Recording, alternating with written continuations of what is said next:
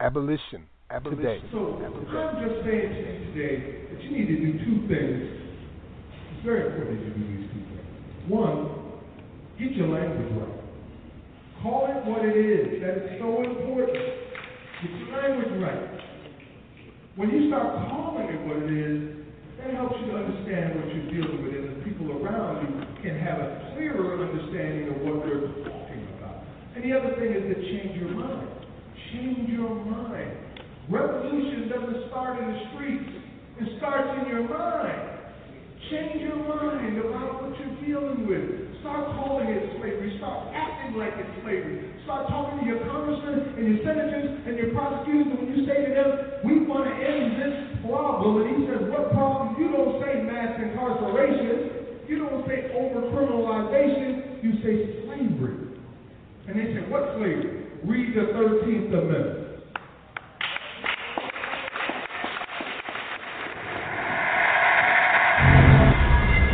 PressureOnline.com.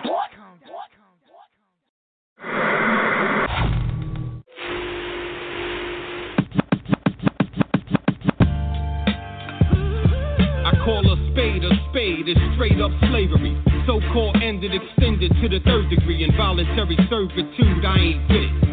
Sentence to a five with a ten, and I did it. I'm in the 13th, if real freedom exists. Reparations can't give back what I've missed. Home on parole, just calculated the risk. So it's back to the block with them dimes and nicks, recidivism. Trying to paralyze the energy, suppress the ambitions of a black man. Listen, I'm fed up. Still walk with my head up and lead by example, something most men can't do. That prison labor, wouldn't wish that on my worst neighbor. Oppression in the truest form results to poor behavior, and it occurs on the norm. Swarm like them bees in the trees, define unity, empower all affected. Let's build our community. TP. Slavery, the 13th Amendment. 96 crime bill, we mostly defendants. Broken descendants, your folk reap the benefits. To humanize a brother so we won't reach the census. Three fifths, is he part of the population? We pissed, we started an operation. Supremacist will argue it's not a racist system while we mass be incarcerated. The facts would be hard to face it. Try to practice the art of patience. Black and brown, we always sanction. Uh, cheap labor need larger payment. Crack, crack era sentence with the lifers. It's opioid and now we got a crisis. Yeah. The American flag should be tagged with three marks of the sixes. Cause they used to hang us in the park by the benches. Don't care about the suffixes or prefixes. Slavery never was abolished, they remixed it. The proclamation was a prop for the Klan. They freed us, but with no crops and no land. So they get free labor when they let us bleed in the can. Cause we resorted to crime when trying to feed the fam. Had brushes with the law, stay consistent. Been arrested 14 times, no conviction. Pugilism came out swinging, Sonny Liston. And I represented myself, that boy different. My folks built this country, how we lazy. And we bringing all of the culture, cause we wavy. Me work for 33 cents, you must be crazy. The government wants some of my time, they got to pay me. Michelle Alexander with the new Jim Crow. Saw Average 13th and I was like, whoa. Black codes, they weren't codified. Involuntary servitude, I was victimized. So I became the sharecropper. Couldn't pay the fee, live a life of vagrancy. Couldn't pay the debt of a sharecropper. And now I'm in the penitentiary. I need that real emancipation. No slavery, don't exploit my situation. No progress without struggle like growth. In November's ballot question, thanks to Febo. Hurt the bottom line of them corporations. No more making money off incarceration. I'm in the 13s with no hesitation, so I can talk about my mule and my reparations. Uncles and fathers snatched out of the home, uh, leaving mothers and children all alone. Taking collect calls over their telephones, and for black people, such a familiar song, not a crack baby, but was born in the 80s. Reagan made a deal to keep my family having great needs. Seven uncles, most of them were doing time. All was a flash before my eyes. We don't say cheese. Got no manners, so most of my homies take please. get released to keep their freedom, gotta pay fees. See the orange uniform is for the worst team. Coming for the bottom, play it off like an eight speed. Rules like potato salad, man, who made these? One out of every four in prison skin is like me. Decades after they implemented the 13th. Numb to the pain like we chugging Malibu Bay. ¿Cuáles son las si una decisión te deja libre o te deja dentro de una prisión? Sea de cuerpo, de mente de tu espíritu. Prende, te queda dentro, viene tu luz. Alumbra, ilumina tu camino. Vive tu vida, tienes un destino. Óyeme y coge de este consejo. Tú eres libre desde tu creación. Deja que tu existencia y tu presencia exudan amor y alumbre la tierra. Y ay, cómo nos vamos a elevar. No hay que sufrir y no hay que llorar. Marchen hacia adelante como un elefante. Pa'lante en la lucha y echamos pa'lante. No es verdad si no es en libertad. No es verdad si no es en libertad. Before Christopher sailed the harbor, his story that he tells, these are tales of monsters. And even in those tales of his story, they don't ever talk about how they came to conquer. What about the Olmecs? Wisdom of the Toltecs, gold tip arrowheads to stretch them like a bowflex. Powers in the march, the artists in the protest. Jim Crow laws, and you can hang it by the throat next. 13th Amendment, the dirt is extensive, based on principles some folks need suspension. Even the school systems will school you to miss this, and this is how I move, how I move with the business. This is endless. This is endless. Abolition. Abolition. Abolition. Abolition. You just heard a clip from yours truly during a speech I gave at the Path to Freedom from Modern Slavery event, which was organized by the People's Justice Project on July 29th in 2016, Columbus, Ohio. That was followed by the brand new hip hop release, Amend the 13th Cypher, with a music video to go with it. A project spearheaded by Amend the 13th New Jersey lead organizer and Abolish Slavery National Network member, Dennis Febo. You remember Dennis from a couple of times he's been on the program. They set the bar out there in New Jersey. Now get your city and state to take the challenge. Peace and welcome to Abolition Today, a weekly syndicated online radio program with specific focus on modern slavery as it is practiced through the 13th Amendment of the U.S. Constitution and by for profit prisons worldwide. We air live every Sunday, 7 p.m. Eastern Standard, 6 Central, and 4 Pacific. Live streams and archive podcasts are available at abolitiontoday.org. My name is Max Parthas. I'm joined by my co-host Yusuf Hassan. Peace, brother Yusuf. What's happening, fam? Hey, peace, Max. Peace and blessings be upon you and upon our entire listening audience. I am charged, man. Let's get I know. It. I know. It's been a heck of a week, man. Last week we discussed human trafficking and warehousing bodies, which occurs under today's system of legalized slavery, through the prison industry. Today, we reflect on trading ink for blood, black codes, crime bills, plea deals, and slavery loopholes. A nation of laws where the pen does far more damage than the sword. We'll cover current events, past events. We'll honor our ancestors, update you on national efforts, and premiere, as you can see, a couple of amazing music tracks like what you just heard. We've also got poetry on the Attica Massacre by Richard Pryor and Muhammad Ali. But before we do that, as always, let's go ahead and check in with Brother Yusuf and see how his week has been and what he thought of that intro. You know, Max, for that intro, man, like thing that we've been talking about is in the lyrics of that song. And the brothers captured it. You know, every aspect of the loophole within the 13th Amendment and I applaud them. I'm a hip hop head. They put a lot of tracks in there that like, you know, among my top ten of tracks. So that was also uh-huh. great along with it. You know, and as far as my week, I've had a very busy week. You know, uh, the semester has started back at Columbia University We have a great new uh, influx of students for this coming semester. And if you recall, last week I mentioned to you about the reentry simulation and so I heard back from the directors of that program, and they want me to be involved in it as far as doing some things for coding. So I should have some big announcements coming up soon behind that as well, because with all the work that we're doing, we know if we crunch the numbers, we know there's going to be a huge number of people eventually coming home and it's great to have programs like that available. So I've had a great week. It's very busy, and you know it really ends here on Sundays. So yep. glad to be here, man.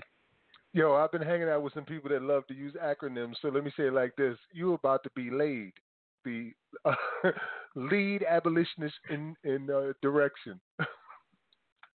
mm, so, I like that. So yeah, man, I, I know you and Columbia are getting along well, and there's a lot of great things gonna come out of Columbia University thanks to the efforts that you're involved in now. Um, we got some a lot of stuff went on this week on my end, man. Uh, I'll go down them real quick, but uh, you want to make the announcement for what's going to happen later today?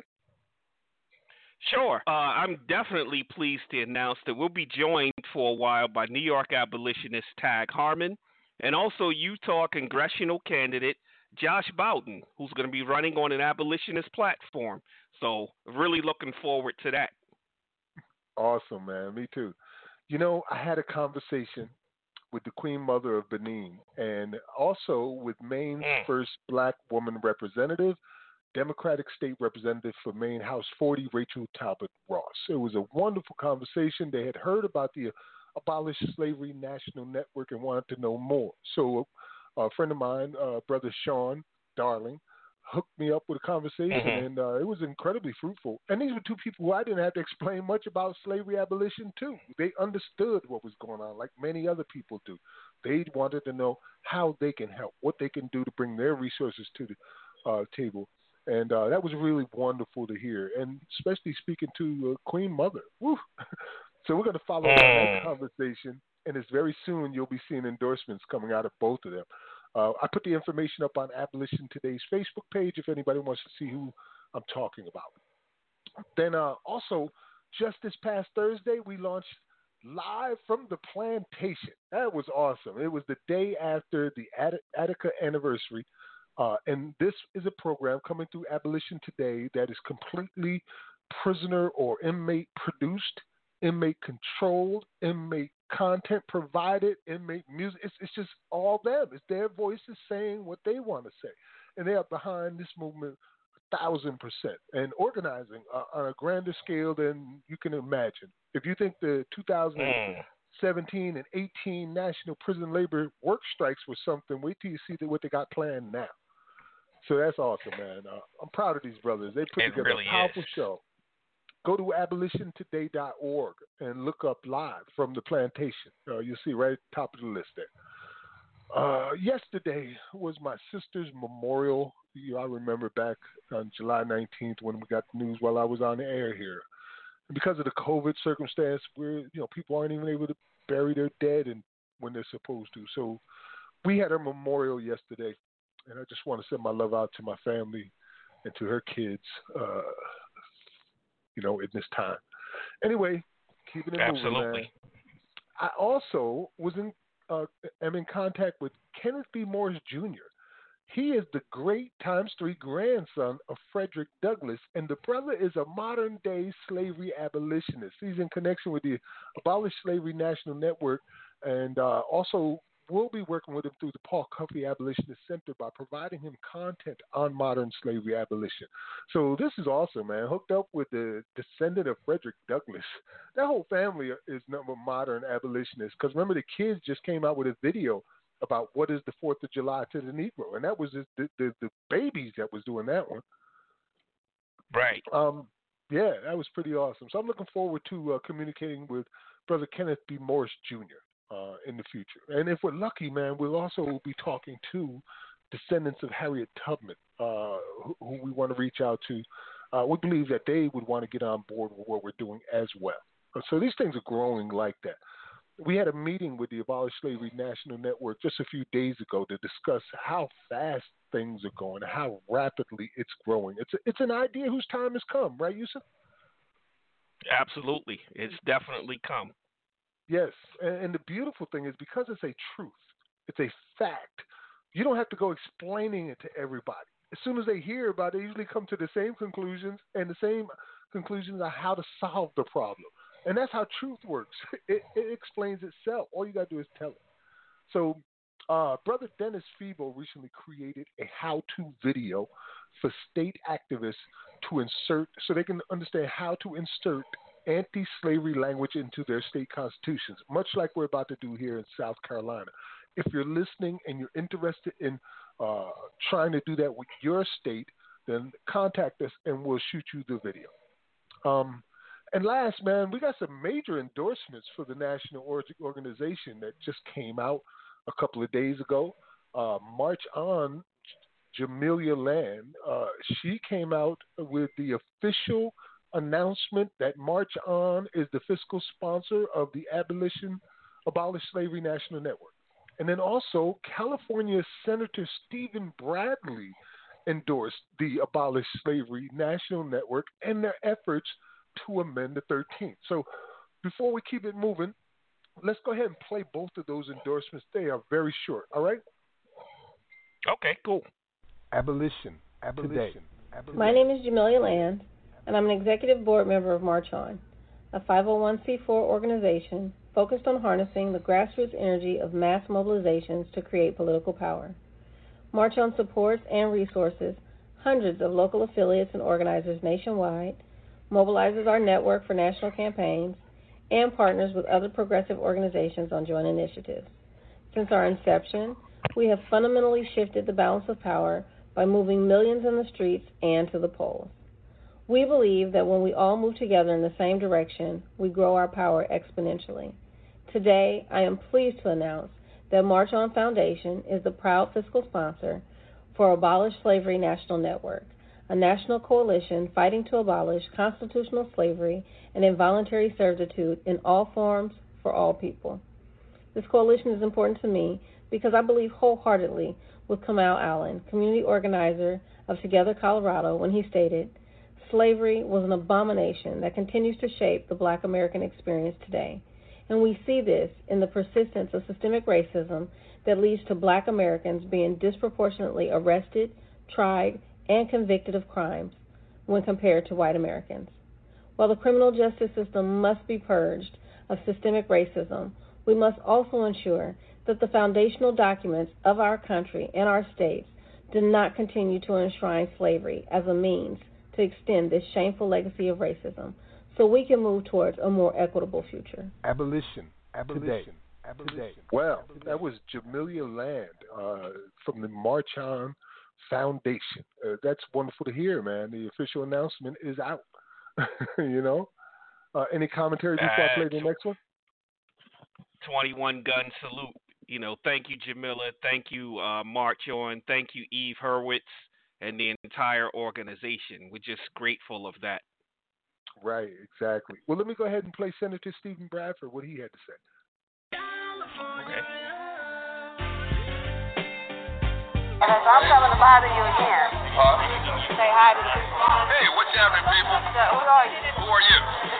oh, you know who I am? I'm, I'm Senator Steve Bradford, and I represent the state of California, 35th District, and I'm happy to participate in this powerful rally today about uh, senseless police killing of black and brown people throughout the state of California, throughout the country. So I think all of us are done, and Justice Coalition, the work that they're doing, and, and keeping the fight up. So Stop one, killing us. I have a question for you. So everybody else interviewed you. Uh, how do you feel about military servitude from the language in California Constitution? It should be. It's long overdue. Again, when we look at all the history of this country, the state, it's it's deeply rooted in exploitation of people of color and enslaving, and that's what 13th Amendment about. Even in incarceration, I mean, we have mass incarceration because it's, a, you know, new form of slavery. So I'm gonna come and I'm gonna bug you.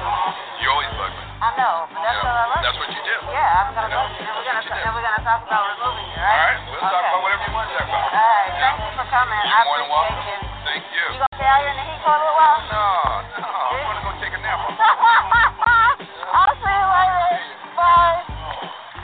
my guy, Senator Bradford.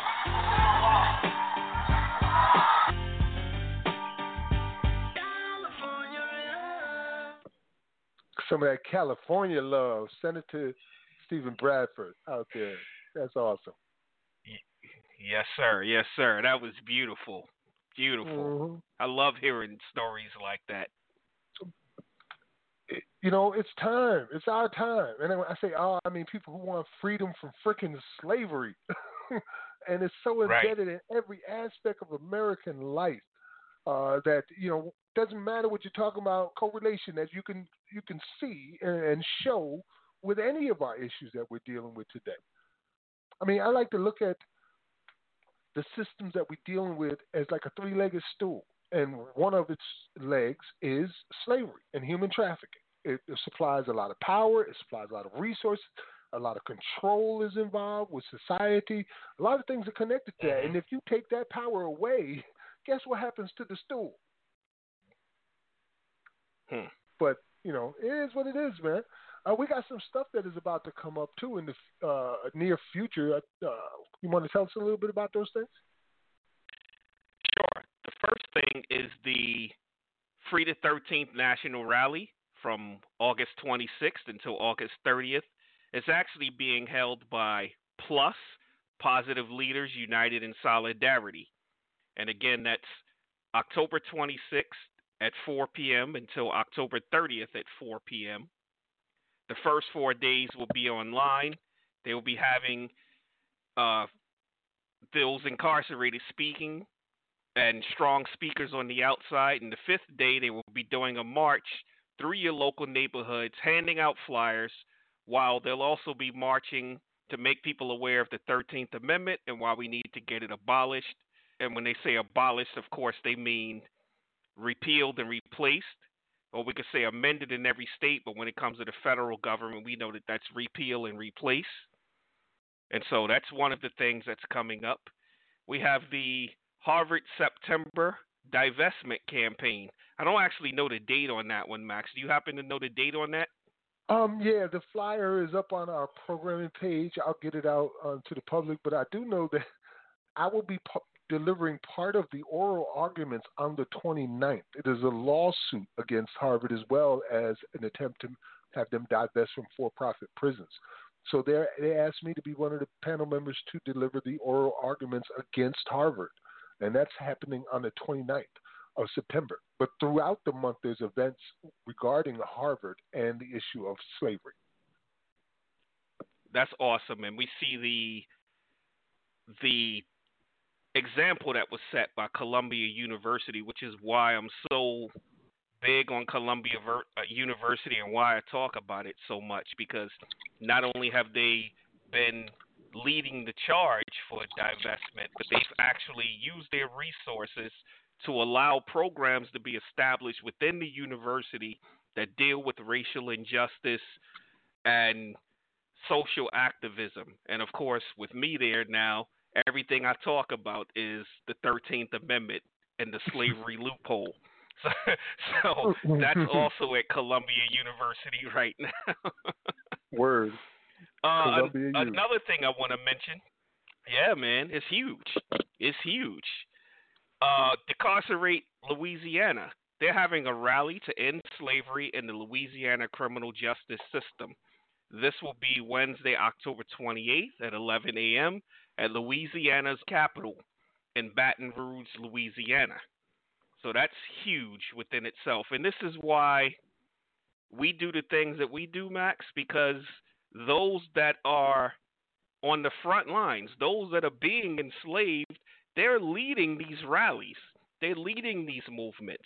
And so why not get involved with it? Because no one knows slavery more than someone that's being enslaved you know they're right there uh, dealing with it at the time.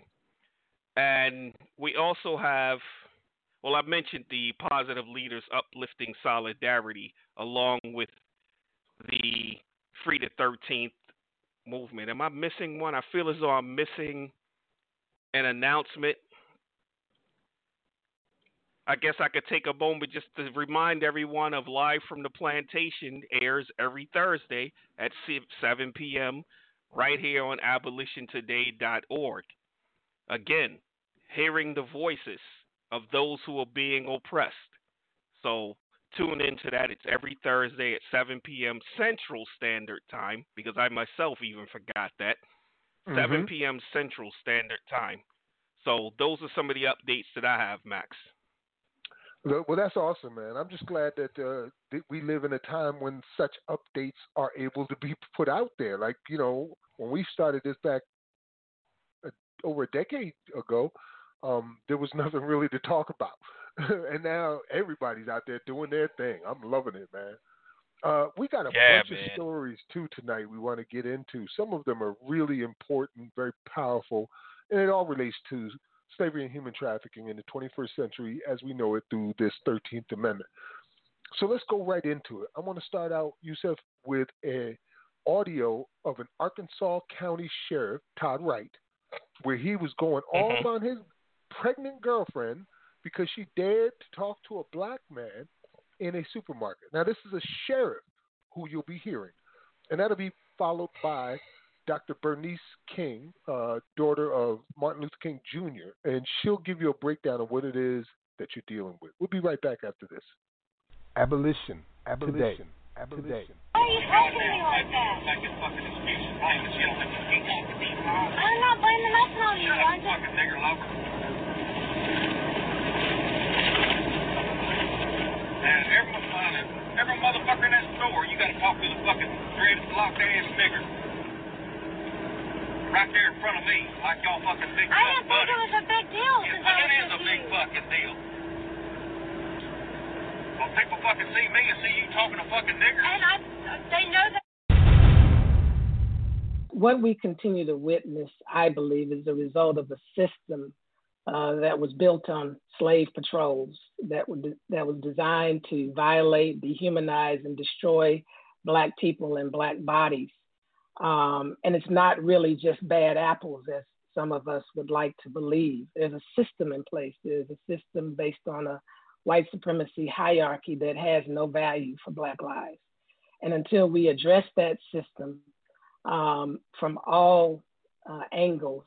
Um, I'm not sure if we're not going to continue to witness uh, what we are uh, witnessing um, because there's this presump- presumption in our um, society of innocence as it relates to law enforcement. You know, I know it's difficult, I know it's hard, and um, it, it is not an easy pathway forward. There is no quick fix solution. You're dealing with systems and you're dealing with with people. We have to be determined that we're going to stay focused on getting this country to focus its attention on creating justice for all of its citizens and especially black people realizing that even if we respond or I call it react violently, it still does not solve the problem. Violence never gets to the root of the problem. This is something that has to be uprooted out of our society.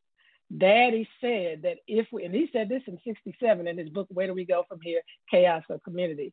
If we do not pursue justice in this nation, if we do not make it a priority, in fact, he said, we will continue to uh, see social tension grow and turbulence in the streets persisting.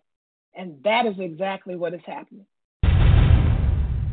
Abolition. Abolition. Abolition.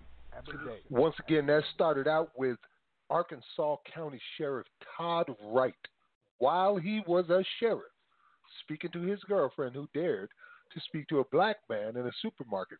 And it was followed by Dr. Bernice King, who told us what we're dealing with here a presumption of innocence amongst police. And even quoting her father saying that if we do not make this justice issue a priority, things are only going to get worse. And you see that happening. Yusuf? She's absolutely right. And I mean, first, starting with the sheriff, I'm not surprised by it. You know, what I'm surprised by is the Attorney General of the United States, William Barr, says that there's no racism in law enforcement. That's what surprises me. the statements by that sheriff, you know, probably the sentiment is carried amongst many in uniform. But if we just take him, he's the sheriff. He's the top cop in a county. He's the boss. And so when you have some incident that has to go before him, where he and his cronies are the ones making the decisions as to what happens with this case, then we understand how the injustice is carried out because you have the decision makers carrying racism amongst them. And we've played all kinds of clips on this program, and many that we didn't play, you know, of these hot mic incidents.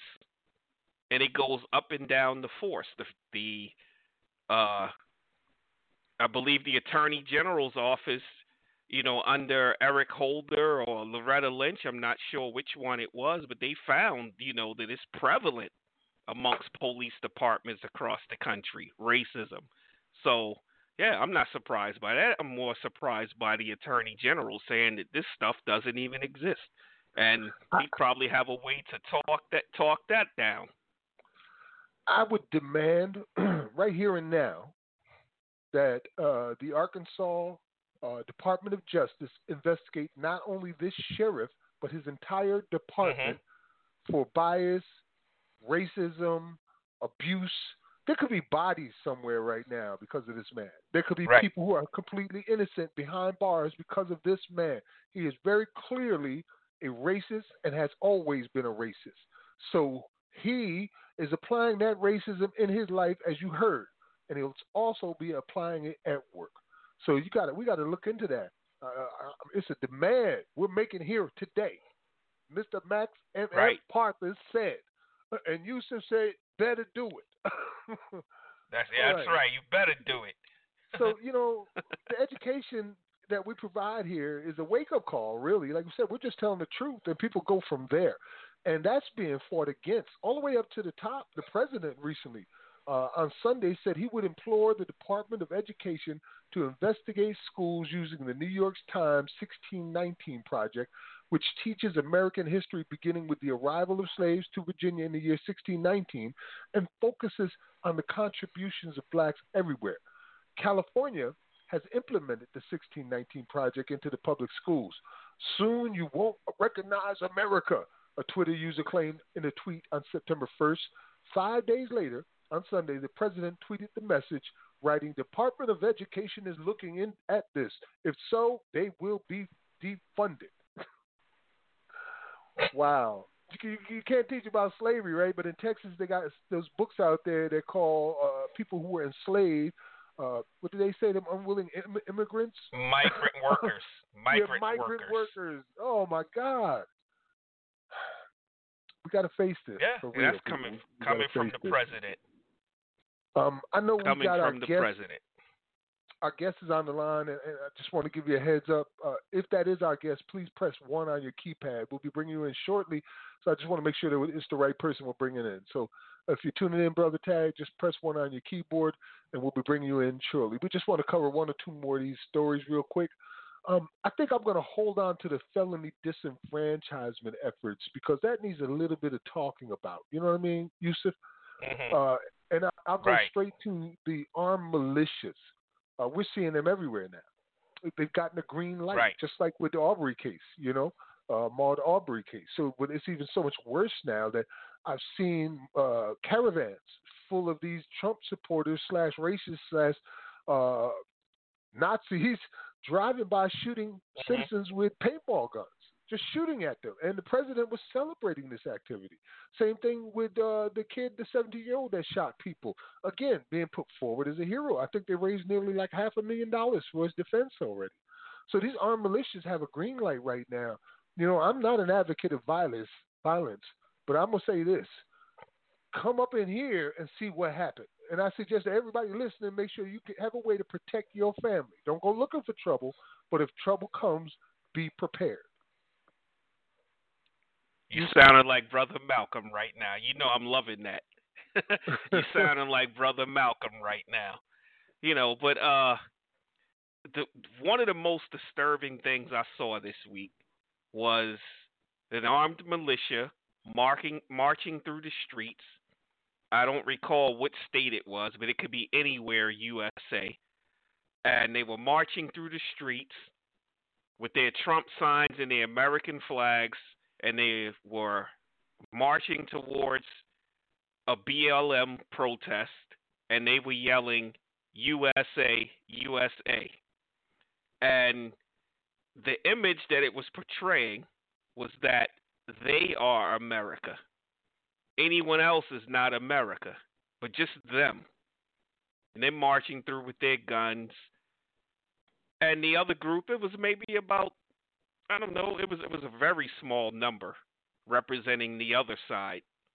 And they weren't intimidated or anything, but you have these people that are just getting really bold. They're coming out of the woodworks and they're trying to make themselves out to be the true Americans. No one else is American unless you support their ideology. And so, yeah, you're absolutely right. Protect yourself. People have to You gotta- start protecting themselves. You gotta. Sorry? Uh, no, I'm Yeah, saying you have you to. have to. It's that time. You have to. It's not because of anything we're doing. You have to. This is what they're doing, and you got to be prepared, uh, one way or another. You know, it could happen to your babies. They, you know, don't complain about what's happening in Chicago. Look at this. This is about. This could be a civil war at any moment. All you need is one side come out with their arms and guns, and the other side come out with the same thing, and it's a powder keg. Just that easy. So anyway, one Yep. other story I want to get in, and I want to bring in our guest is what I read about what's happening uh, in St. Louis Obispo and Santa Barbara counties. Uh, there's an article came out from the New Times LO.com. It's titled Medi-Cal Shift to Prison Labor for Prescription Eyewear. And it says St. Louis Obispo and Santa Barbara, Barbara counties manage Medi-Cal, plan, CenCal Health, that strips away all coverage of private prescription eyewear in favor of glasses produced by state prisoners. Late last year, the DHCS unilaterally informed the agency that starting January 1st, 2020, CenCal would have to use the California Prison Industri- Industrial Authority, or Cal PIA, for all of its eyewear fabrication benefits. They they ordered a company to use nothing but prison labor to manufacture their glasses. And then I find out that this industry in California's prison labor industry is their third largest uh, profitable industry. Right behind um, license plates. Wow. Like you are mandating people use slavery, and if you don't do it, they start to take away all their funding. That's unbelievable. Well, no, I have to stop saying it's unbelievable. It's believable. What's unbelievable is it's being done out in the open. That they know many people are so disconnected from slavery and thinking that it doesn't exist. It's, you know, the 13th Amendment uh, abolished slavery and the Emancipation Proclamation freed the slaves, and that was the end of it, and everything was all good, and everybody just pulled themselves up by their bootstraps, and blah, blah, blah, blah, blah, and the Irish were treated more harshly than slaves, you know, all the things that we've heard over time, but in reality, this is what's going on. This is what's going day on. Day after day after day. Prisoner made objects. And as a matter of fact, that's what my brother Tag wants to talk about. So I'm going to go ahead and bring him in. And from what I understand, he brought another guest with him. So I'll leave it up to Tag to introduce him. But Tag, welcome to Abolition Today. Tag is one of the hosts of New Abolitionist Radio on the Black Talk Radio Network. He's also an abolitionist and activist in New York, uh, where he's been working with uh, a number of the people who have been accused of being gang members and were unjustly incarcerated, uh, helping to get them out, throwing them parties when they did get out, providing resources and help and assistance for families that were being destroyed by these gang laws. Uh, what's up, Tag? How you doing, brother? Peace, peace. Y'all can hear me okay? Yes, sir. We can hear Yes, you. okay. sir. Peace. Welcome. Greatly appreciated. And just just feeling, you know, what's going on with this with this entire uh, broadcast and, and all of the projects that y'all outlined and just the overall abolitionist work that's going on. And uh, as you as you mentioned, uh, my comrade uh, Diana is also on the line with us. So I, ideally, she's unmuted as well. Peace and welcome to Abolition Today, Adiana. Pleasure to have you here. Hi, y'all. Can you hear me? Yes, ma'am. We yes, can hear we you. can. Welcome. Right. Well, um, thank having me here too. It's it's good. It's certainly good. Uh, tell us a little bit about what you're working on now, Tag uh, and Adiana, and um, you know how we can help and how our audience can help as well.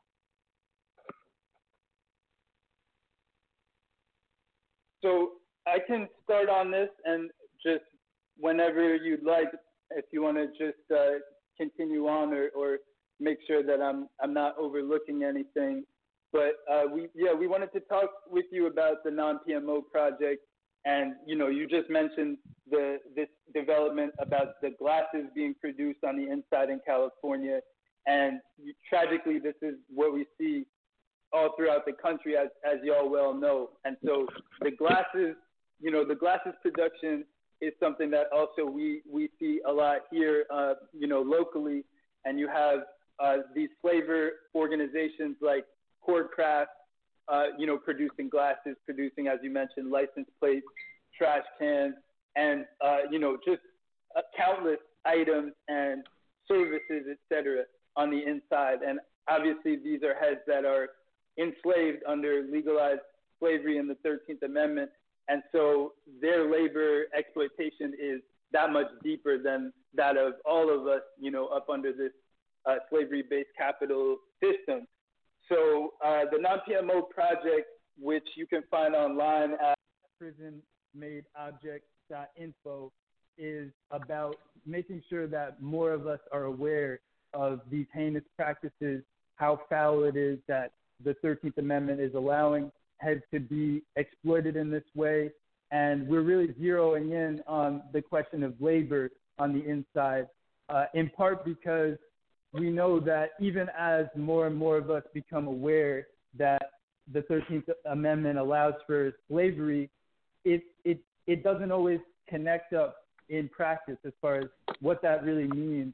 And uh, there's a lot of there's a lot of smoke and mirrors around what that really means practically on the ground. And so we wanted to make sure that this question of enslaved uh, labor on the inside was brought brought that much more clearly in, in the public awareness, and uh, also that those of us on the outside get a closer sense of just how close it is to us, how how enslaved labor and enslaved practices are touching our lives every day. Just like you mentioned with the glasses, it could be on our faces. It could be, you know, it's all around us. It's in the schools.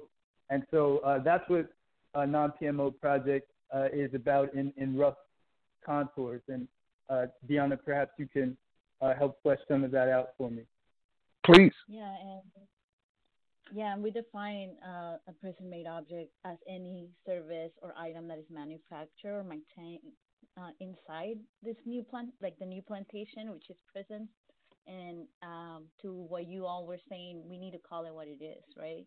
Because the truth Mhm. is is the beginning of what will set us free, and we know that this is a continuation of the project of of slavery that is one of the legs that you mentioned. So we need to call it what it is, and starting from connecting the dots of how us on the outside are are embedded in in the scheme of slavery uh, uh, that we see right now. And yeah and and it, it all looks very different and part of the, the difficulty of like fighting it is like we don't have information about how how it really looks like because we know censorship and retaliation and violence within the prison plantation is very real. And so we we we are really trying to to tackle how do we find that, like raise not only awareness but really put um, numbers and and stories to and visuals to what is going on inside, knowing that we have all these um, barriers and impediments and violence that keeps us from being able to do so. Even even if we wanted to to go the route of the institutions, like we know that they they have they are compromised, and even like if we wanted Columbia to do it, you know, like they have Mhm. to abide by all these like um, enslavers and and uh, these um, rules made by by the system, by the game, you know. And and and our attempt is to like take it outside of that by the people and some somehow like build a collective people's abolitionist archive through this work that is continuous, you know. Um, so this came out of our IWOC NYC. Uh, it's in, this project is independent of IWOC NYC, so the Incarcerated Workers Organizing Committee, but we want to acknowledge that it came through the study group that we had uh, inside IWOC. Um, and it's an inside-outside study group, and through through this um, key, um, you know, like we mentioned, education is key, and through the the different people like uh, that we were reading, these questions always came up. Well, we know we're still enslaved. We're still enslaved. Like the slavery is happening now, so it, it was a, a, a clear a clear um, to to addressing what we were talking about in uh, inside that study group. Uh, so it came through that clear recognition that those experiencing the full weight of everyday slavery are the most equipped and to really talk about the connections and, and link up um, and, and, link up the, the dots that us on the outside need to link up. Um, so yeah, uh, I don't know. That's fantastic work, man. As always, uh, on top of it, I'm sure. And uh, big shout out to IWOC. They've been an ally in this fight now for some years that I'm aware of.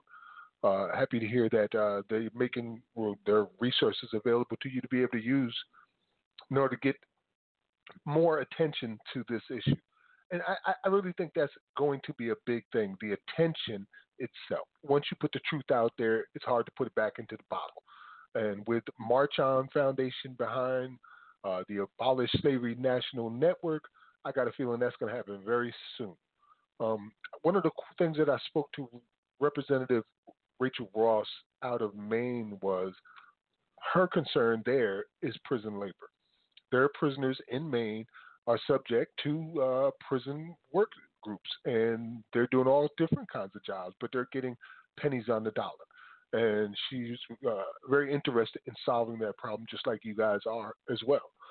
Let me ask you, uh, Tag, what is your opinion on prison labor? Is it always slavery to you, or are there times when people should have the opportunity to able to be able to make a decent wage even while in prison? Greatly appreciating that question because it speaks to a lot of some of our discussions from early on and until today, just how complex and gnarled, you know, this issue is of, of enslaved labor. So uh, ultimately, under slavery, any labor that's going on in there is connected to slavery, you know, as we know. So on the one hand, certainly there's that, but you know, we've been doing so much research and going into the history and how all of this has developed, and the the ways and the levels of exploitation uh, on the inside has has varied a great deal over time and has shifted.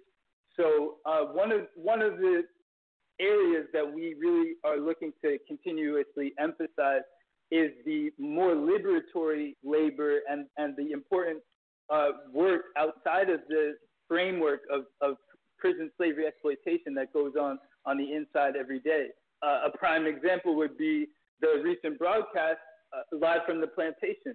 You know, that's that's labor. That's important labor that heads are doing to get the word out and make sure that people know what's going on. And and that type of labor has been going on inside, you know, for the longest since since the beginning, right? So so there is that, and that needs to be highlighted and foregrounded, and always we we always make sure to reflect back on that, even while we're going through and pouring over all of the the various violences and the corruption, you know, that's involved, and and how heads are just being uh, worked in in the most uh, heinous and, and vile ways. So it's it's it's up in slavery, but that doesn't mean that heads have that heads have to or do accept you know their enslavement, and that's that's always been the case for as long as slavery's been around. You know, but but at the same time, we try and be extremely clear that legalized 13th Amendment prison slavery exploitation is is not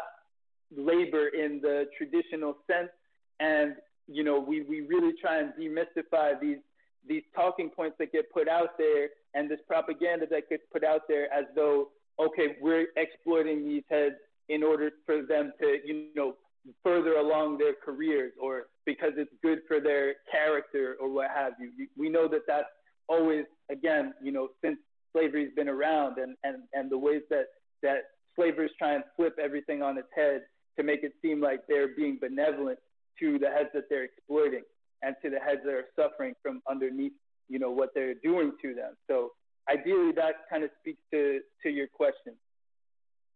Yeah, you know, I heard from New York when the governor was bragging about how the prisoners are going to make the hand sanitizers for so much less money than they would normally have to pay for it, and that they have it out uh, in their factories and be distributed to New Yorkers, which they did. Excuse me. They sorry about that. They did distribute them to New Yorkers, the hand sanitizer, and that is slavery. Uh, just me speaking, the way the line I see, and it's so very complex, but the clearest line I see is commercial use. If you're involved in any product, goods, or service that is commercial use, whether it's answering phones or calling for a politician like prisoners do, or answering phones for AT&T, or uh, working at Levi Jeans, or whatever the heck it is they got you doing. If that you're doing that, that's slavery because your goods and services being sold on the international market. But on the other hand, there's instances where they're taking care of themselves the best way that they can. So whether they're cooking or cleaning or laundry, they should be getting minimum wage at the least for that because they have bills and expenses just like everybody else. So they there's prisoners who have nothing to do all day long and they they, they literally would fight you over five cents an hour doing something. But give them a chance to earn some money for the future when they get out because most prisoners eventually get out. So give them a chance to earn some income for that, to pay their expenses, to take care of their family who are suffering. And I, I see that as kind of a difference. What do you think, Aliana? Al- Al- Alania? It's Diana, like Diana Oh, sorry. but, uh, it's okay. Um, yeah, so we, in our conversations, we always um, try to think through like the different buckets of labor. So we have liberatory labor, we have the industry, the prison slavery, and then there's like that inky like labor. So the the very the very things you mentioned, um, and how um, they are required for people to like survive inside, and and that's very real. Like I I think that um, it is part of like a very complex uh, conversation to be able to involve the people on the outside that perpetuate that other type of labor, like that create the demand for that type of labor, does impact the way that people inside um, are able to survive as well. So it's like that conversation needs to be like centered in, in whatever work we do as well, because we even in the in on the inside, like there's there's multiple ways of looking at uh, at what we're trying to do, right? Some people are concerned that that's the only income that they have inside. Like some people don't have any support from loved ones in the, on the outside, and that's very, very uh, a very real concern from for them. But in terms of like commercial um, um, enslavement, lab, like labor that Mhm. they like that, that happens, that that is definitely where we're like honing in on and and um and making sure that we are holding those profiteers and those enslavers accountable and and it's part of the pressure right so Yes. Okay. Right, right. Well, Okay, so I have a qu- I have a question as well. You guys can hear me, right? Yes, Yes. yes. go ahead. Oh, okay, just double checking. So my question is uh, regarding the prison stocks. You know, when we talk about Corrections Corporation of America or Core Civic or G4S, and we know these stocks exist within many people's 401k programs. And the value of these companies is based on the number of bodies within their system, whether or not they're working. So just the mere fact of someone being in a facility controlled by these companies is carries value. So I'd like to hear, you know, your stance on that as well. And I'll pose that to Tag and uh, Adiana. Adiana, I hope I'm saying it right? correct. Ileana. Ileana, right? Or Diana like in like Diana in Spanish Oh, okay. Okay, Adia. Oh, Diana. Diana. Okay. Diana. Yes, I'd love I to I hear from L. both of My you. bad too. Yeah, Diana. Okay. Okay. go ahead. Diana.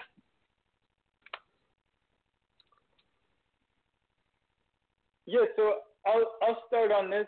It's it's a mad important area, right? And we know the the rife history of the stock exchange itself, you know, and the, the various connections to the longer term enslavement, especially of African descended people, as regards that whole uh, development, you know, of the stock exchange, that whole space. And of course, at the same time, of course, what you're talking about as far as the these these uh, prices and and the fact that you know people are very callously making financial calculations based on uh, ruining lives and families and enslaving people, right? So so absolutely, and this is this is another important area of of work, and it's something that we do examine. And as this project moves along, ideally we'll be able to uh, p- be in a position to uh, you know see some of those stocks uh, plummet. You know, as we did at least briefly with the private prison, You know, um, when when for a second there it seemed as though that was gonna that was gonna be done away with. So uh, Yep. yeah, so absolutely, you know, I see that as absolutely an expression of this slaver's logic and the slaver mentality of I forget I don't know remember the exact uh, quote, but from Frederick Douglass saying, you know, when they see one of us, they've got dollar signs in their eyes. You know, that's that's the logic of these slavers. So if yes, they, if they can exploit the stock exchange off of bodies and so-called beds and, and, and abstract human beings from from their humanity into this corporate logic, they're they're going to do it, and it's one of the many pillars of this uh, you know enslavement juggernaut that that uh, ideally and seemingly is on its way down with with uh, a lot of these developments that that heads have in the works and you know have been working on for all these years. So yeah, I see that as one of the many expressions of it. And with this project and, and with others, we see we see the, the potential to uh, get at some of those vulnerabilities. You know, stock stock prices often are in large part hinge, hinging on uh, you know public the, the public opinion of, of that particular company, corporation, what have you. So if we can if we can you know do our part to help shift that public opinion away from slavery uh, and and against these enslavers, ideally you know it'll hit them where where they seem to really care, uh, you know, in, in their purse strings, so to speak. Yusuf? Yeah, that's really awesome. And uh, Deanna, is there anything that you'd like to add to that? Yeah, I mean, part of the the ongoing work that we're trying to do is like to work with people. Like it's similar to to what what the abolitionist net- network is um, trying to do. Uh, I, I don't know if I got that name right, but we're The definitely Abolish looking Slavery into it. National Network. Abolish, yes. Um, and and we like this is something that is we know is is it it's gonna take all of us to to fight.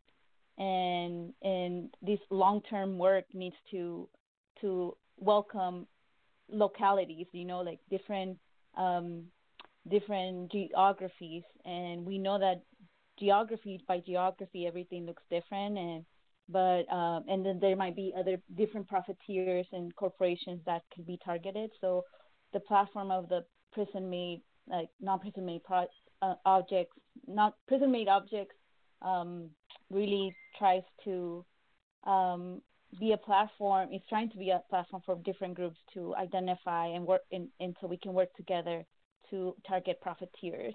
And our most recent ones was um global tel link which is the the telecommu uh, Hmm. um, the technology um the telecommunications technology uh, platform that uh, is used to call um, to do like visitation management software and case and like different programming and it it um it was one of it was our first profiteer that we did um and and really like trying to to you know showcase them and for the for the profiteer that they are and impact whatever you know plans they have and dollar signs they see when they see us, right? So, um, and also because it is something that uh, GTL impacts us on the outside as well because every time we need to talk to our loved ones we we are being we also have dollar signs on the outside so we need to make those links and and really the the PMO platform wants to be able to to lend that as a platform for other inside outside abolitionist prison support groups so um and we're also um we've been sending inside a survey for eh, within the local uh, New York area for our, our comrades and our contacts. Um, but we also know that, that there's a lot of challenges in being able to to partake in something like that because of, of retaliation and censorship that happens. So we're trying to find different ways, like for myself, like trying to talk to my family in my communication subtly about the questions we have and and letting them know why this is important, right? So I, I've been having those same conversations about labor inside with them because they also they are concerned, you know, like what happens if I can't work, right? Uh, which which was a thing that came up for them with COVID because they couldn't work, right? So um, yeah, so there, it's very real. So we're this is a platform for us to like also um, utilize, you know? Yes, yes. And Right. I want our listeners, please go to prisonmadeobjects.info and uh, see what you can do to help, participate. Uh, all these groups are coming together under the same banner, abolish slavery. You know what I mean? These are all the aspects of slavery. And I would uh, also suggest that tag uh, you and Deanna. Uh, make sure you join the Abolish Slavery National Network, which is at abolishslavery.us. That's abolishslavery.us. And there's the Free the 13th movement going on right now with various groups who are involved in prison abolition and justice reform and slavery abolition are all coming together for the same thing. They try to get this done in slavery. So if you want to get involved with that, that door is open as well. I'd like to give you the opportunity to make some closing comments, and then we're going to go into our music break and our final segments for the evening. Uh, so, Tag, let's start with you. Uh, any closing comments or something you want to tell the audience before you go? No question. Much appreciated. I'll keep it as concise as I can. I just want to, you know, send a salute out to, to y'all and what y'all are doing and all of our sisters, brothers, comrades that are doing sincere abolitionist work. And it's just incredible and encouraging to see these developments, to hear them. It was, uh, you know, hearing the live from the plantation and just that direct from the inside uh, broadcasting work, that, that inside journalism.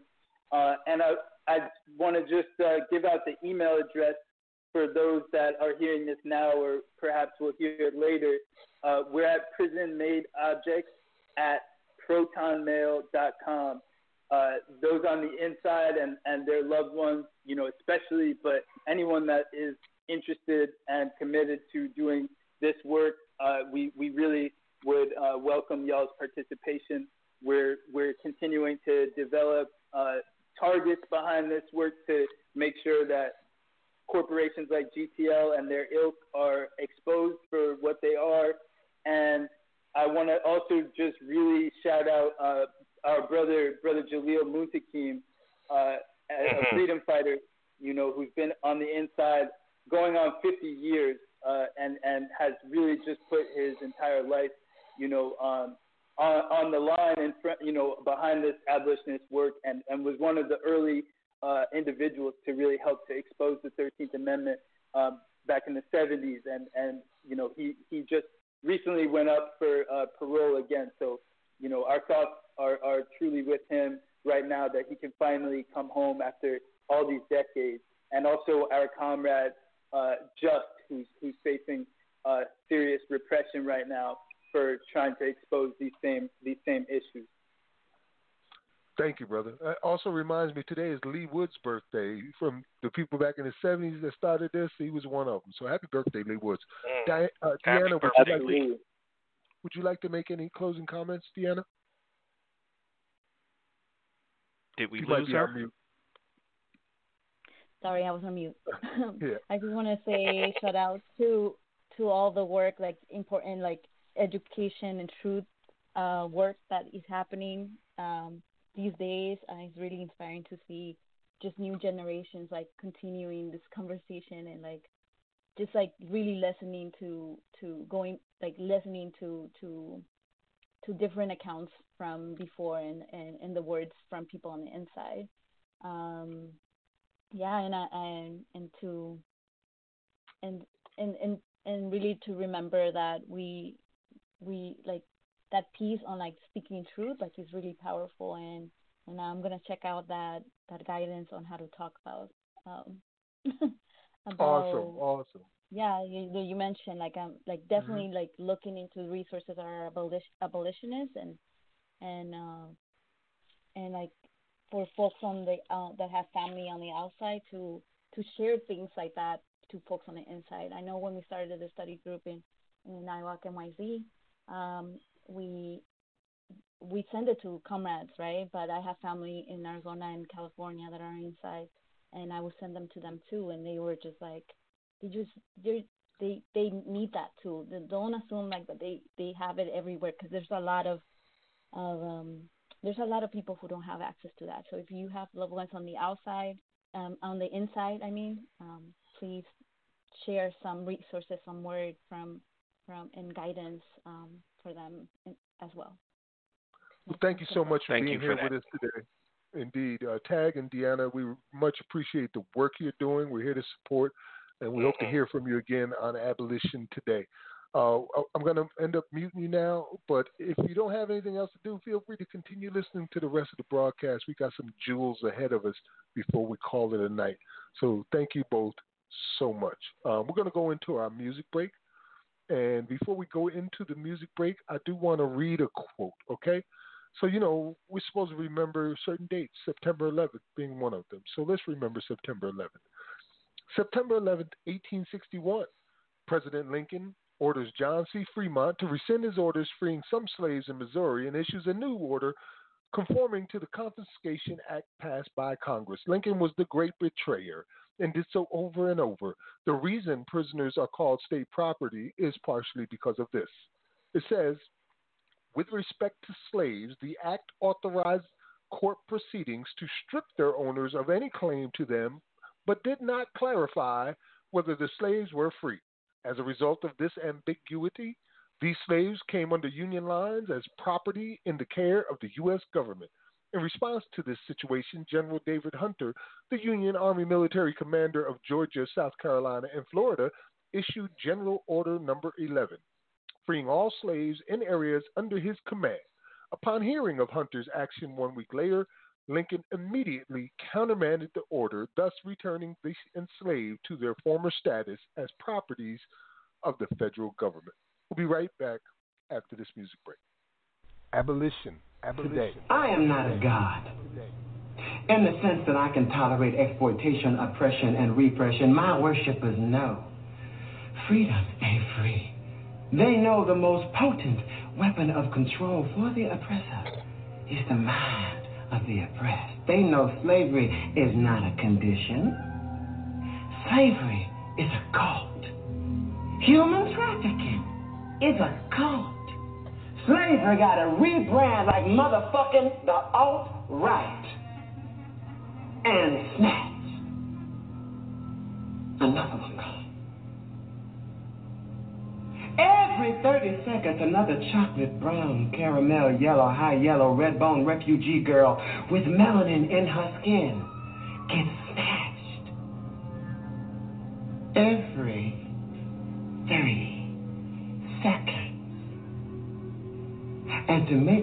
worse, these dazzling new plantation owners built a pipeline to take our children from school to prison quicker than a cut can bleed.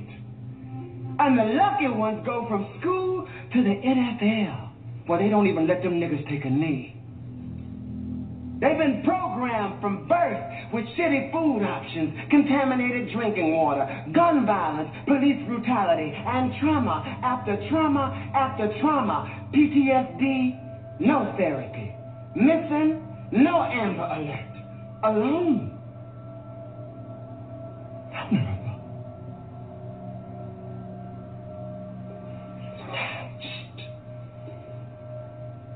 None of them gone. Hear you, brother.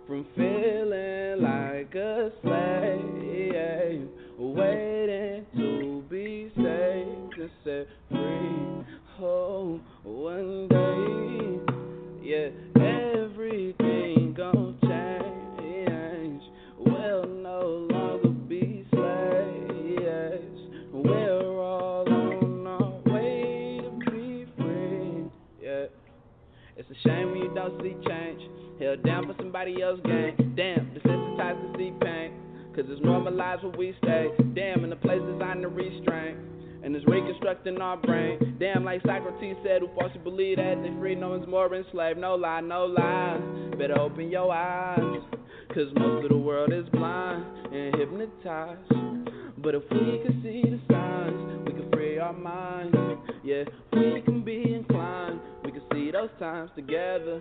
We can change the world forever. Shout out to my people like Jason Jones, creating change for real. There's multiple ways to break the mold and break these chains for real. Shout out to my people like Adnan Khan, that's changing the way we see. First, watch how we restore what it mean to be a human being. Shout out to my people like Antoine Williams. He told me we gon' change the world by changing the way people think. Bro, brilliant. These are the type of people that feel my resilience. These are the type of people that will make a difference. I think the world will be different in much better ways in the future that's not so distant. So one day, yeah, everything gon' change. No lie from feeling like a slave. yeah.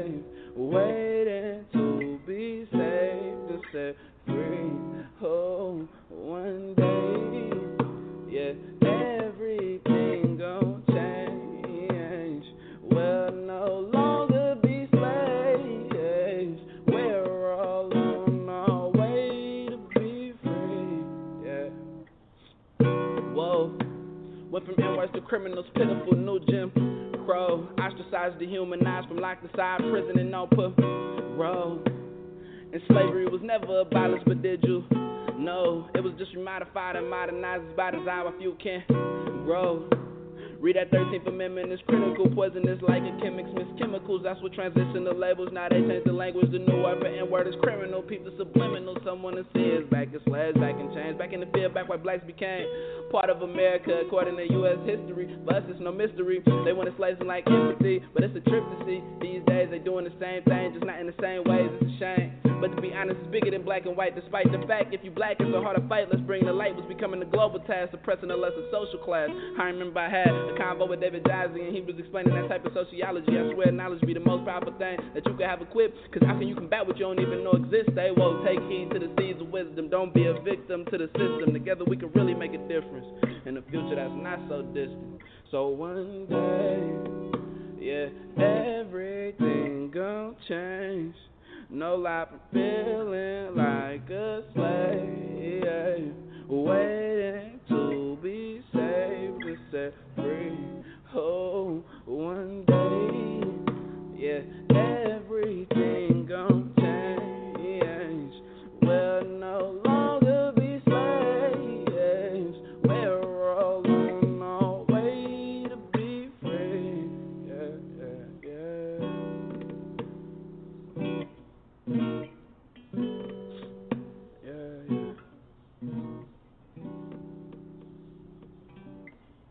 Abolition. Abolition. Today. Abolition. Today. Today. By the way, the fade away is me. You just heard uh, Max Mix Music Break featuring American Gods Orlando Jones as Mr. Nancy doing Slavery is a Cult, followed by Eric Maserati E. Eric Crombie doing One Day. I heard that young brother do that recently at an event which was hosted by uh, Jamelia Land, and that song blew me away. So I said we definitely got to play it on air. So honor to the brother and appreciation. Yusuf. Absolutely. I've really enjoyed that song. And I got to get into this American Gods because every time I turn around, you have something else that you're bringing in from that show. So I really have to look into that. Uh, you know, Max, we have uh, Josh Bowden on the line. Josh okay, Bowden, awesome. who's running for Congress in uh, Utah's first district in 2022. He's a slavery abolitionist, and we're going to bring him on for a few moments, but we're also going to have him on as a special guest next week. So, without further ado, Josh, I'm going to unmute you and welcome to the show. Hey, how's it going, guys? Great, Peace great, great to have to you here. Abolition today. Great to be here. Man, I, I read your tweet and I was like, uh oh, bro, we got another one. uh, and and then it was really nice to know that you've already got a support group that you can tap into that you weren't even aware of. So out there in Utah, Representative uh, Holland, Sandra Holland, Sandra is Holland. part of part of the Abolish Slavery National Network. Tell us a Oh, little yeah. bit about Yeah, that's yourself, real quick, if you don't mind. Just a little bit about what you're running on. Oh yeah, no problem. Um, yeah, so just a little bit of background on myself. So when I was in middle school and high school, um, I dealt with bullying a lot, and you know, going through all of that, you know, I, I realized early on in my you know childhood like what an imbalance of power can do, and what it, and you know just how terrifying it can be to be in a position where you know you're kind of powerless to do anything about the situation. And as I was growing up, my dad always taught me, you know, if something doesn't seem right, you should follow the money. You should always question authority, question people who hold power. And so when activists are out there in the streets and they're chanting, they're marching, and they're they're writing stories and they're sharing their stories about the state using their violence to control people, to lock them up. And then I also realized that it's also a racist system. It kind of it brings back all those memories of myself being bullied, you know. And so the way I see it, the state is a bully, and my my whole platform more or less revolves around getting the state not only out of our lives, but you know, taking the fight to them in a way that's going to be restorative to us, you know, as a whole people, and get us all on a level playing field with each other. Because you know, if it weren't for other people stepping in to help me out, you know, sharing their knowledge, their advice, and their skill with me, I probably wouldn't have been able to stand up for myself to those bullies. I figure government, it's their job to protect people. It's their job to stand up for vulnerable people. And you know, we've had 400 years to fix this, so it's time to it's time to get it done. Indeed. Thank you so much, brother. Uh, we are going to have you in next week, from what I understand, as a guest co host. You know, whenever we have somebody running for office, we bring you in as a guest co host. So you can spend as much of the show as you want with us and talk about the issues right along with us as a fellow abolitionist. Um, we uh, it, It's a good way, you know, and we are looking forward to that happening next week. Oh, yeah, me too. Awesome. In the meantime, where can people go to check you out? Uh, so I do have a website. It's uh, joshbowdenforcongress.com. The the four is the number. Uh, so yeah, joshbowdenforcongress.com. I'm also on Twitter at Bowden for Congress, and I have a Facebook as well, which is also Bowden for Congress. Bowden for Congress, y'all. Check it out. We got another one.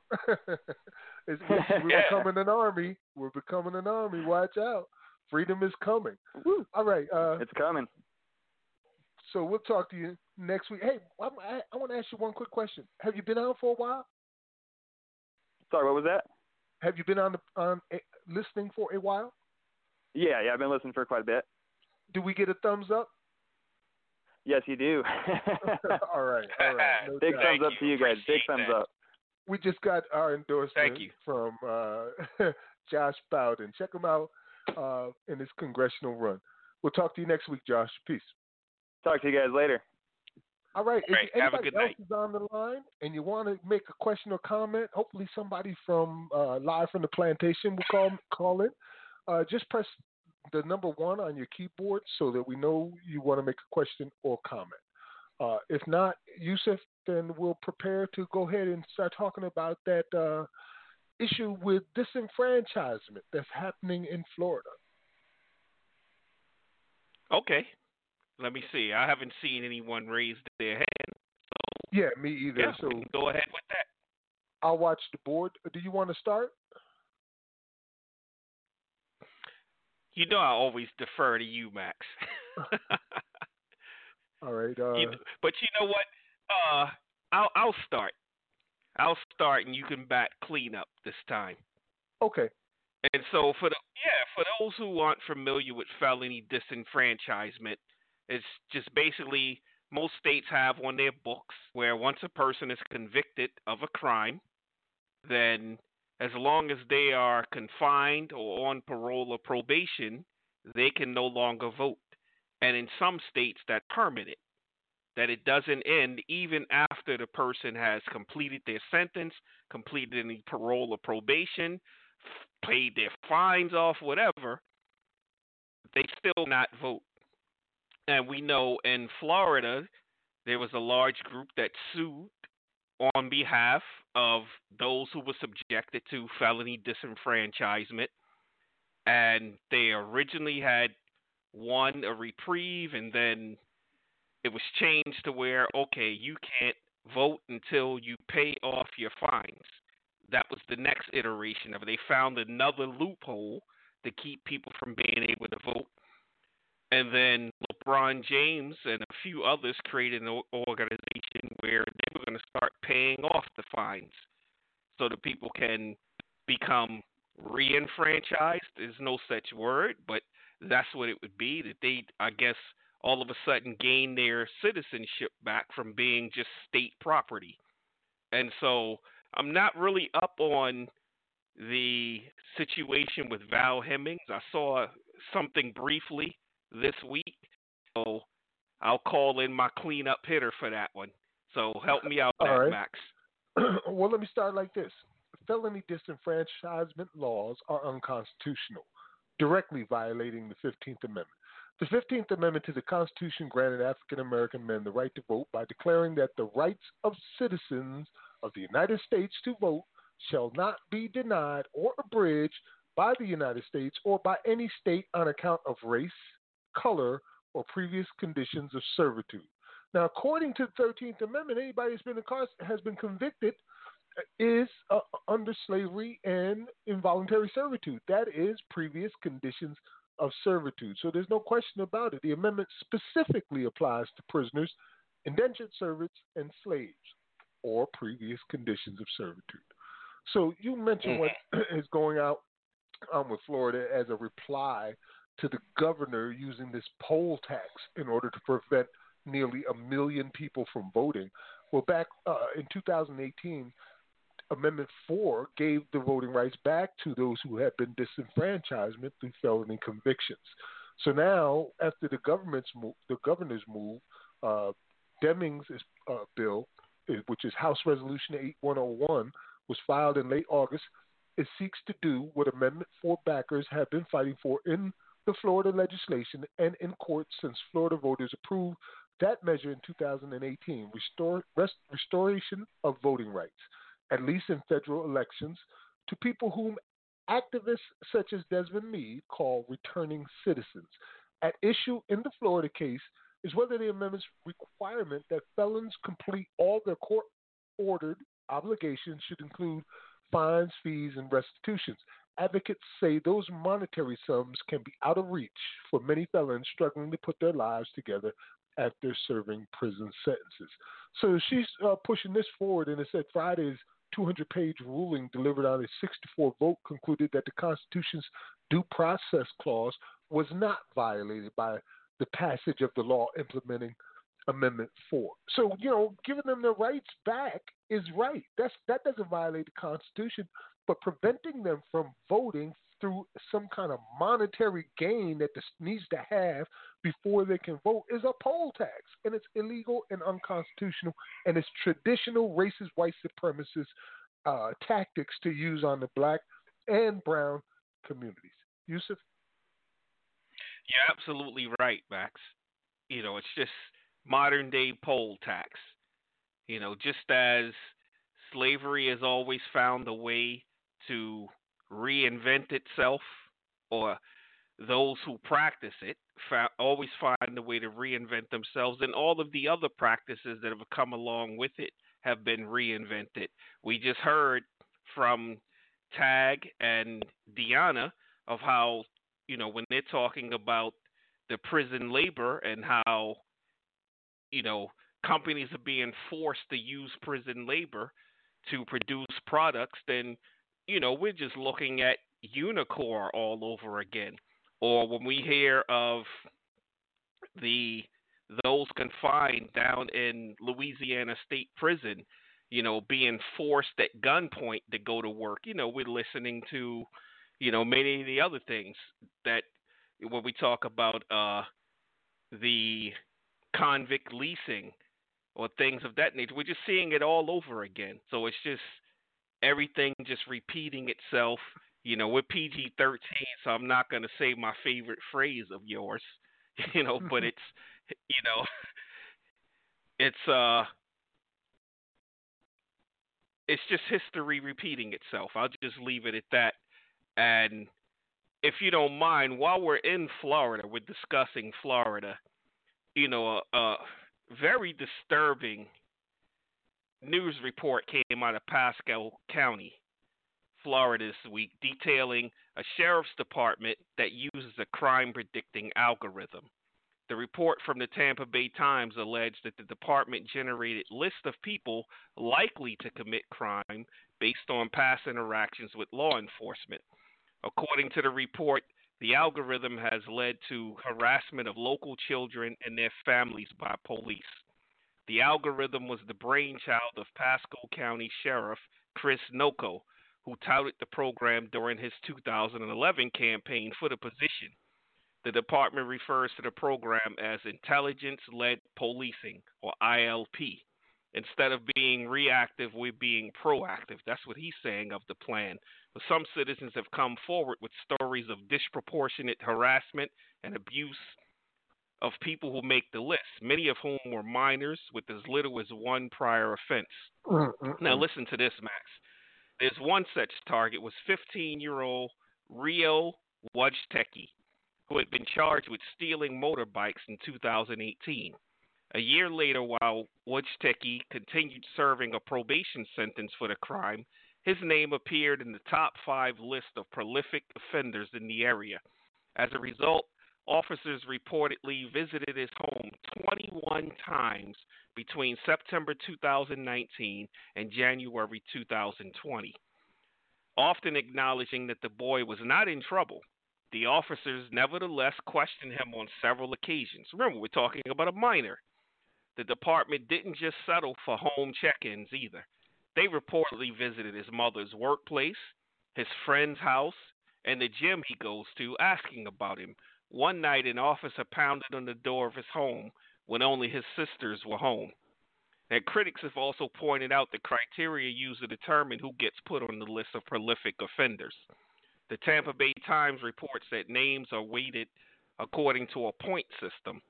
Names that appear most often in police reports receive more points, making them candidates for the list.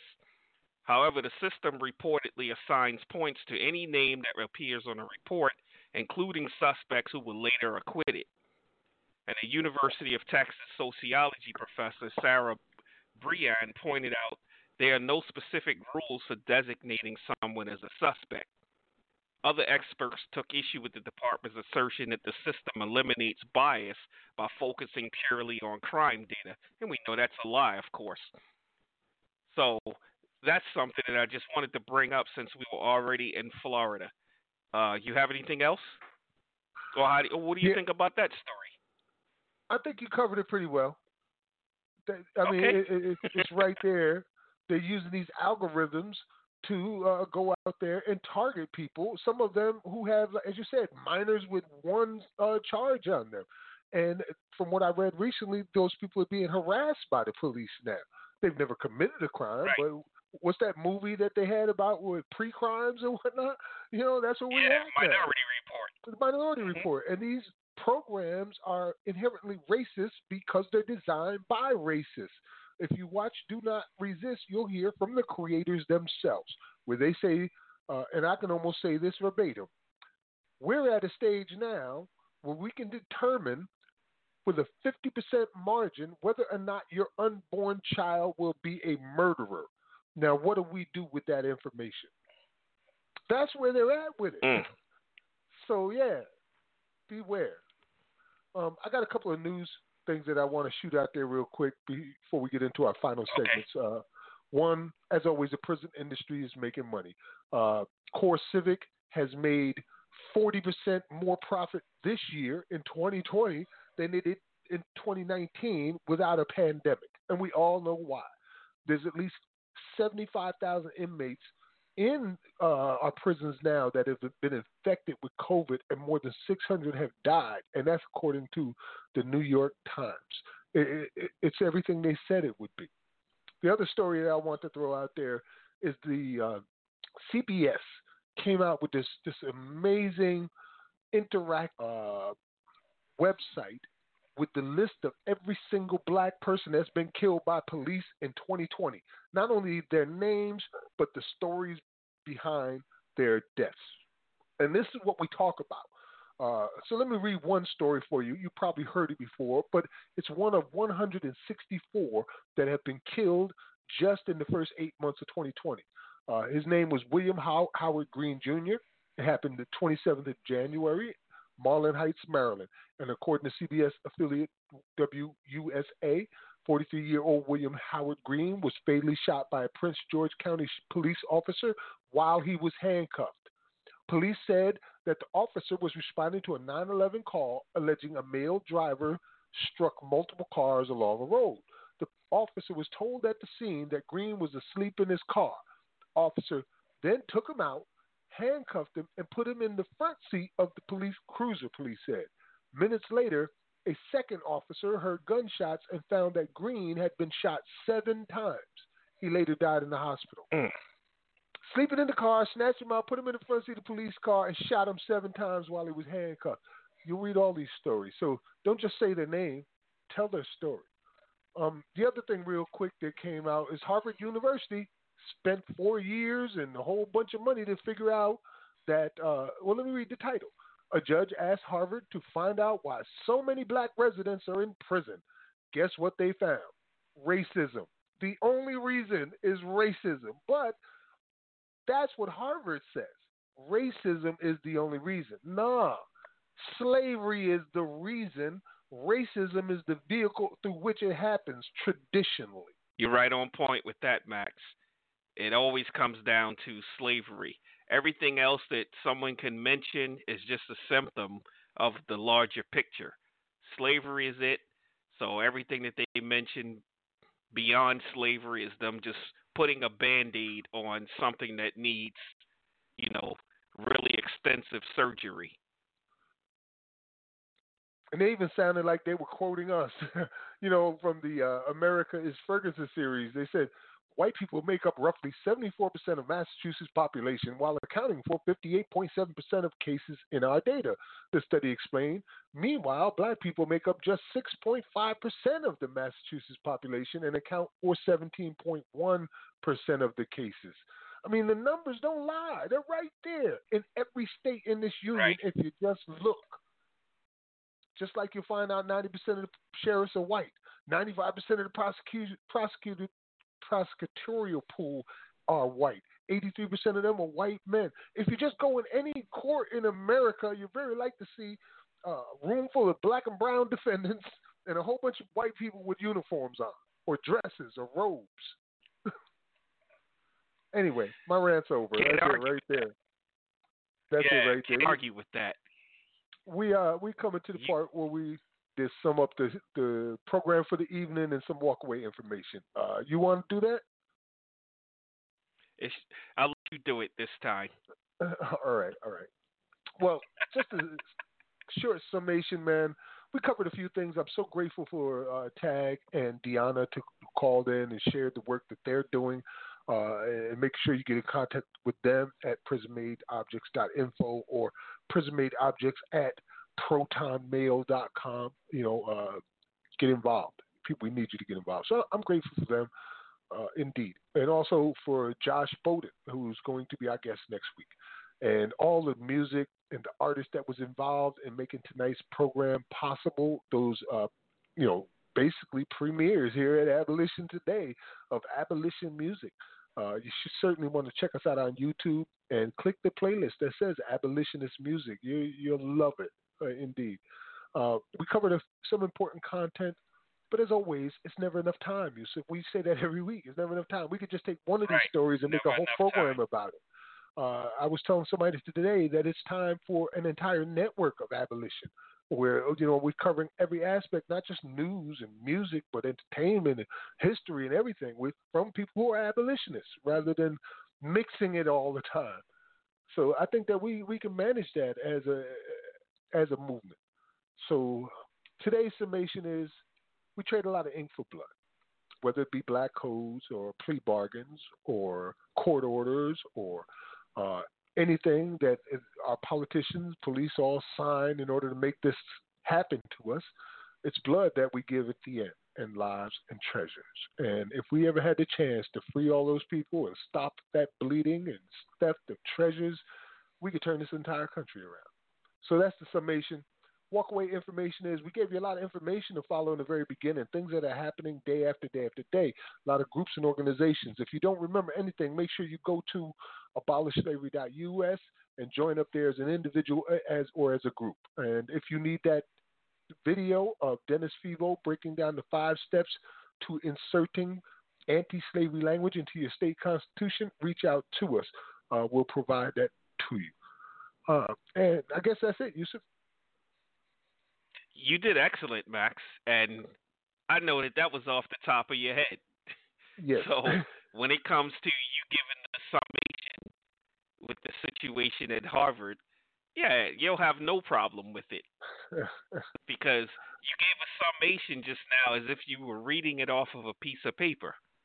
But I know No. you did it off the top of your head. You know, you're the, you're the, you're a wordsmith, so I applaud you for that. I'm definitely grateful for our three guests that we had on this evening, and we can go into our final segment only because we're short on time. We can uh, Uh, we, we can mention our sponsors and do our closing quotes. Okay. We can mention the sponsors. Sure. So, yeah, I definitely would like to mention our sponsors and partners Jailhouse Lawyers Speak, I Am We Prison Advocacy Network, Seymour Urge, the Quakers Uplifting Racial Justice, the Paul Cuffe Abolitionist, uh, Abolitionist Center, and Prismatic Dreams. So we thank you all for your continuous support. I also just also would like to give a reminder to tune in to Live from the Plantation Thursday nights at 7 p.m. Central Standard Time, where you'll hear from those that are currently enslaved within the prison system in the United States. So definitely mark your calendars for that. Get used to that. It's also available on all of our networks. Uh, the last broadcast for those who've missed it. So you can tune in to Spotify, Stitcher, Apple Podcasts, Cast FM, or abolitiontoday.org to check out our archives. So, Max, we can go into our closing quotes and we can start with you. All right, brother. Sounds good. So with that, I'm going to add my goodbye at the end. Uh, here's my quote for this week. Thus far, I had outwitted him, and I triumphed over it. Who can blame slaves for being cunning? They're constantly compelled to resort to it. It is the only weapon of the weak and oppressed against the strength of their tyrants. Harriet Ann Jacobs, Incidents in the Life of a Slave Girl, a book I highly recommend that you read, and the audiobook is available at our YouTube page, Abolition Today, under Abolitionist Audiobooks. You could have been here anywhere, but you was here with us tonight. We really appreciate it.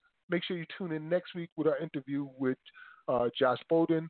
and uh, we'll have him in as our guest host for the evening. Uh, peace, Yusuf. Peace to the listeners. Peace to the callers. Peace. Thank you very much, Max. Uh, my closing quote is Now I've been free. I know what a dreadful condition slavery is. I have seen hundreds of escaped slaves, but I never saw one who was willing to go back and be a slave. And that's from Harriet Tubman. We're going into our final segment, the Bridging the Gap segment, where we have legendary comedian Richard Pryor and world champion boxer Muhammad Ali read poems in dedication to the September 9th Attica massacre, followed by Willie and West Attica massacre. We'll be back September 20th, inshallah, God willing. And until then, remember to join the movement at abolishslavery.us and subscribe to our YouTube today YouTube channel, Abolition Today, for all the news, information, and music you hear on this program. Until next week, think about abolition. Think about abolition today. Peace. Abolition. Abolition. Today. Abolition. Here is Richard Pryor from his live broadcast of September 15th. It's uh, really uh, hard to be funny when you know what's went down at uh, Attica. You know, really upsets me. And you know, a lot of people talking about it, and I'm I'm kind of uptight to talk about it or say anything that I really feel about it. But I have understanding. You know, what I dislike very much is that they're trying to insult our intelligence by trying to make us think we ought to do something about it, or that they think they are going to do something about it, which is absolutely nothing. But they're doing a number, you know, on the uh, news, that commercial news, as it were. You know, they told a lie. Now they, you know, they got to deal with it. Cause I know every nigga knows what happens. That people don't really care about it. You know, I wrote something about it. I'm a comedian. I wrote a little comedy, and I like to uh, read something to you. Murder the dogs, the mad, frothing at the mouth dogs with expensive capped teeth and fat bellies full of babies starving. No, don't wait until they die. Kill them now. Because if you let them live and die a natural death, you'll be bitten and left to die in agony. And the mad dog, pack, will then sniff out and search for your children to eat, eat whole, flesh, bones, and soul. These beasts will then retart the ones they have not eaten in their schools of unlearning. They will teach you, they will teach your children to do their hunting and capture their own, to bring to them to devour. And the dog, the mad dog, will end up patting you on the head and throwing you a bone. Could you, before we go, just say that poem for us? Oh, this poem uh, explains uh, the Attica prison. You heard that over here when all the black prisoners were shot, and just before they held some white hostages, and they said they would cut the throats if they didn't get what they wanted. And the words was, well, if the throats are cut, then shoot and kill everybody. They found out during the autopsy that the throats were not cut; they just shot them for nothing. The trigger happy policeman, and that Rockefeller gave word 10 minutes or so, if they don't give up, I think it's the way it went, open fire. And one black prisoner came out to speak to the warden, and he said, You have 10 minutes to surrender. What's your reply? We're we going to come in shooting? And the black prisoner came out, poetic poem. This didn't happen, but this is what I wrote.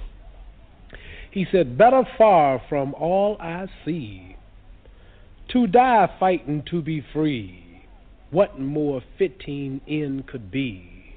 Better surely than in some bed where in broken health I'm led, lingering until I'm dead. Better than with prayers and pleas are in the clutch of some disease, wasting slowly by degrees. Better than of heart attack are some dose of drug I lack. Let me die by being black. Better far that I should go, standing here against the foe, is the sweeter death to know. Better than the bloody stain on some highway where I'm lain, torn by flying glass and pain. Better call in death to come than to die another dumb, muted victim in the slum.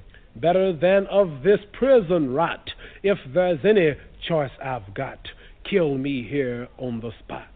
Better far my fight to wage now while my blood boils with rage, lest it cool with ancient age. Better violent for us to die than to Uncle Tom and try making peace just to live a lie.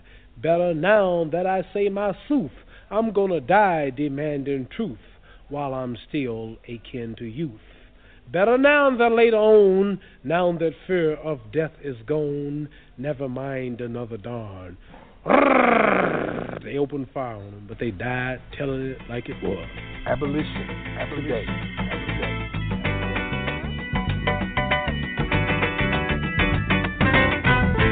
rock me.